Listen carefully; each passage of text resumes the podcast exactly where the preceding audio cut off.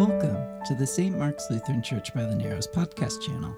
The sermon you are about to hear is from our worship service on June 11th, 2023.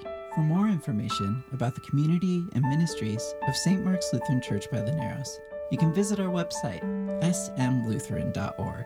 There you will find the full online worship service from which this sermon is taken. And if you would like to contribute financially to help sustain the ministries at St. Mark's, You'll find information on how to do that there as well. And now, here's Pastor Mark Gravrock with a gospel reading. The gospel reading for this second Sunday of Pentecost is written in Matthew's Gospel, chapter 9.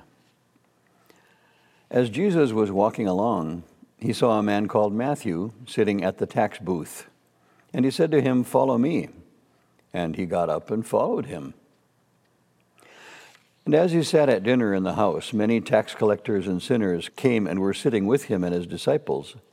When the Pharisees saw this, they said to his disciples, Why does your teacher eat with tax collectors and sinners? But when he heard this, Jesus said, Those who are well have no need of a physician, but those who are sick. Go and learn what this means. I desire mercy, not sacrifice.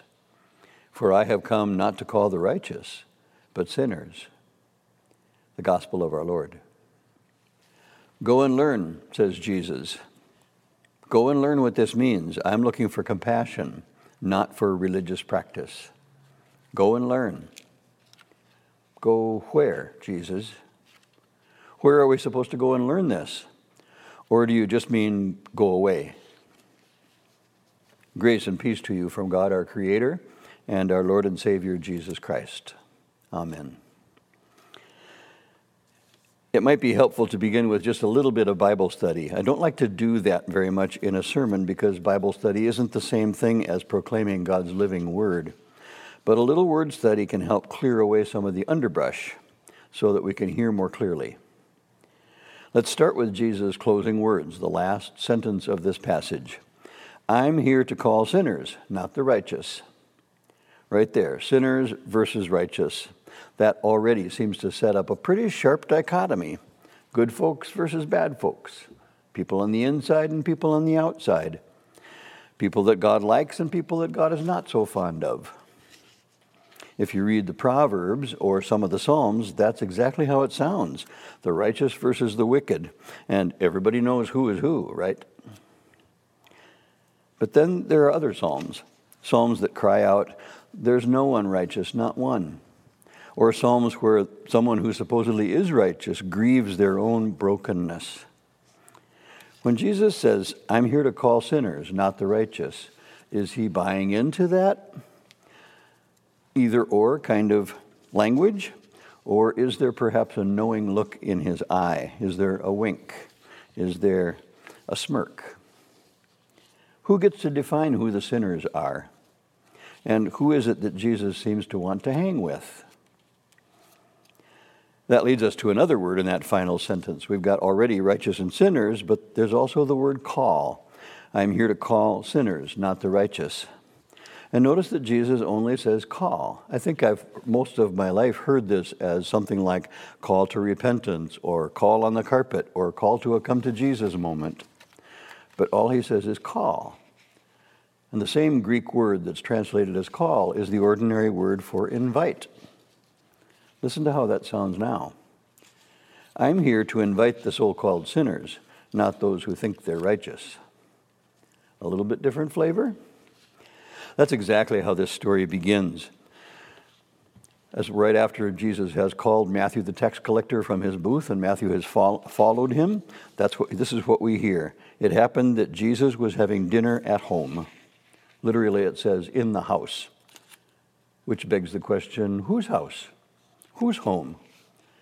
As Matthew tells the story, it makes most sense that we're talking about Jesus' own home, which in Capernaum, if that's where this took place, would be Peter's home, Jesus' home base there. It happened that as Jesus, that Jesus was having dinner at home, and many tax collectors and sinner, other sinners came and ate with Jesus and his disciples. Jesus is the host of this meal. Jesus is the inviter I'm here to invite the so called sinners, not those who think they're righteous. Now, one more word to look at. We've had righteous and sinner, we've had call, and there's one more word. When Jesus tells the Pharisees, Go and learn what this means, I desire mercy, not sacrifice. Mercy is an unfortunate translation. I would like to erase it if I may. Mercy in our language today, we almost always hear as top down, as I'm being merciful to you. I, I, will bend down and help you out from my exalted position. A better translation of that word would be compassion or empathy, feeling with one another, shouldering it together. I desire compassion, I desire empathy, not religious exercise. It happens that Jesus is quoting from one of the prophets, the prophet Hosea, from our first reading this morning. Hosea, speaking for God, says, I desire steadfast love. That's the Old Testament word. I desire steadfast love, not sacrifice. Steadfast love, committed relationship, the true living out of all of our connections with God and with one another. And then the next line in the Hosea passage, the parallel line to this one, is what I'm looking for is knowledge of God rather than burnt offerings. Knowledge of God. This isn't head stuff. It's not doctrine or book learning or theology. Knowledge of God is an understanding of who God really is and an embrace of who God really is in all of our relationships. All of that is packed into Jesus' words. Go and learn what this means. I'm looking for compassion, not religious practice. Okay, enough word study. Let's go on to listen to the story. We're going to hear it twice first from one of the Pharisees, and second from one of the sinners. Go and learn. That's what Jesus told us that evening. Go and learn what this means. Go learn. I felt stung. Stung and just a little shocked. I knew what Jesus was quoting. We were all trained in our Bibles. I knew the prophet Hosea. I could have given Jesus chapter and verse. And so for Jesus to say, to say, go and learn what Hosea meant, that just stung. I'm a Pharisee.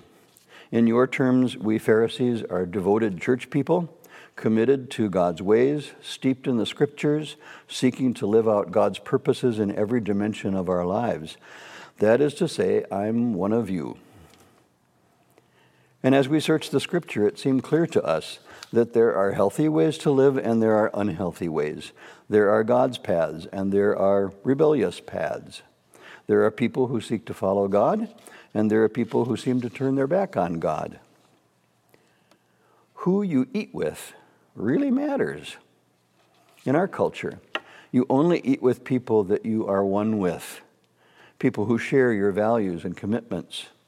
If you eat with rebels, if you consort with people who don't toe the mark, you are publicly declaring that their ways are okay with you. You are endorsing them. So here was Rabbi Jesus, not only speaking with deviant people on the street, but inviting them to dinner in his own house without asking for any kind of repentance or change of ways or change of thinking at all. It was insulting. It was shameful. It was shameless. And it undercut everything we stood for, everything that God stands for. And so we, a couple of friends and I, we approached Rabbi Jesus' disciples that evening and asked them, What is Jesus doing? Doesn't he know that he's insulting God and tearing apart the fabric of God's community? Well, Jesus heard us talking. He stands up from the table, he walks over to us and looks us in the eye. And the first thing he says, well, it actually made me think a little. It made some sense. He says, It's not the healthy that need a doctor, it's the sick. Well, that gave us something to think about. The sinners, the rebellious, the deviant, maybe their problem is not so much willful disobedience, maybe it's some sickness of some kind.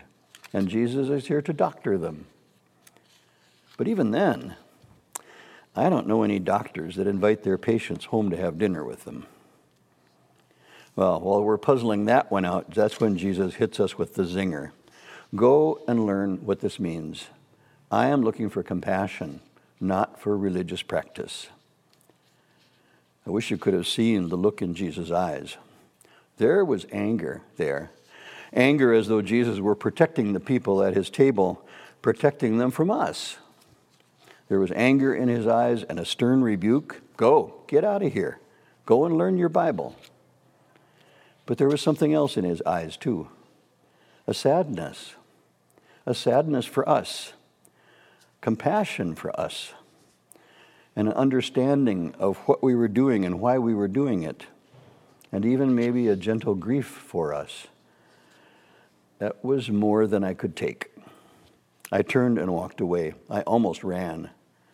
I could hear him say as I left, I'm here to invite the ones that you call sinners, not the ones who think they're righteous. Go and learn. Go where? Go back to the Bible? Go to the prophet Hosea? Go and learn what God is really about and how God is seeking to reshape you. Where am I supposed to go learn that? I have spent my whole life studying the Bible. Jesus' question haunts me. Could it be that the answer is right there where Jesus was, dining with people that one should not dine with? Go and learn. Go where? Let's hear the story a second time. I could hardly believe it. I could hardly believe it was possible that Rabbi Jesus would welcome me, invite me, or any of my friends into his home for a meal. That just isn't done. You got to understand, in our culture, if you eat with someone, if you invite them into your home, you are telling the world that you are one with them. I'm one of those sinners that the good church folks so despise. What's my sin? That's beside the point. There are all kinds of reasons that folks like me find themselves on the wrong side of what's proper and accepted. Some of them are our own failings, our own foibles, our own brokenness, our own sin, our own addictions. Some of it is what happens to us poverty or oppression, social forces that knock us out of proper society. Some of it is just dumb, stupid luck, the, ch- the chances of life. And some of it is that we just don't fit. Well, none of that makes any difference to the proper people. We are just all lumped together as sinners. But this Jesus, he's different. He looks at us. He truly looks at us and truly sees us. His eyes, they show nothing but understanding and welcome, maybe with a little sadness for where we find ourselves trapped. And his eyes show something else. He actually seems to like us, to enjoy us. Can you imagine? I couldn't.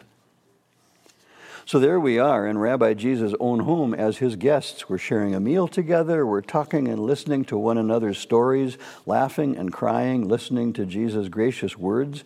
I can't believe it. Well, suddenly there's this commotion over at the doorway. A few of the fine, upstanding people, the keepers of right and wrong, they're quizzing Jesus' disciples about what in the world's going on here. Oh no, I'm thinking. We're busted. We're in for it now. The pillars of society are not going to put up with this. But Jesus just stands and walks over to the doorway. He stands tall right in their face. He's very gentle about it. I don't hear everything he says to them, but I hear this much Get out of here, he says. Go and learn what this means. I'm looking for compassion, not sacrifice. And then he adds, I'm here to invite the so called sinners, not the righteous.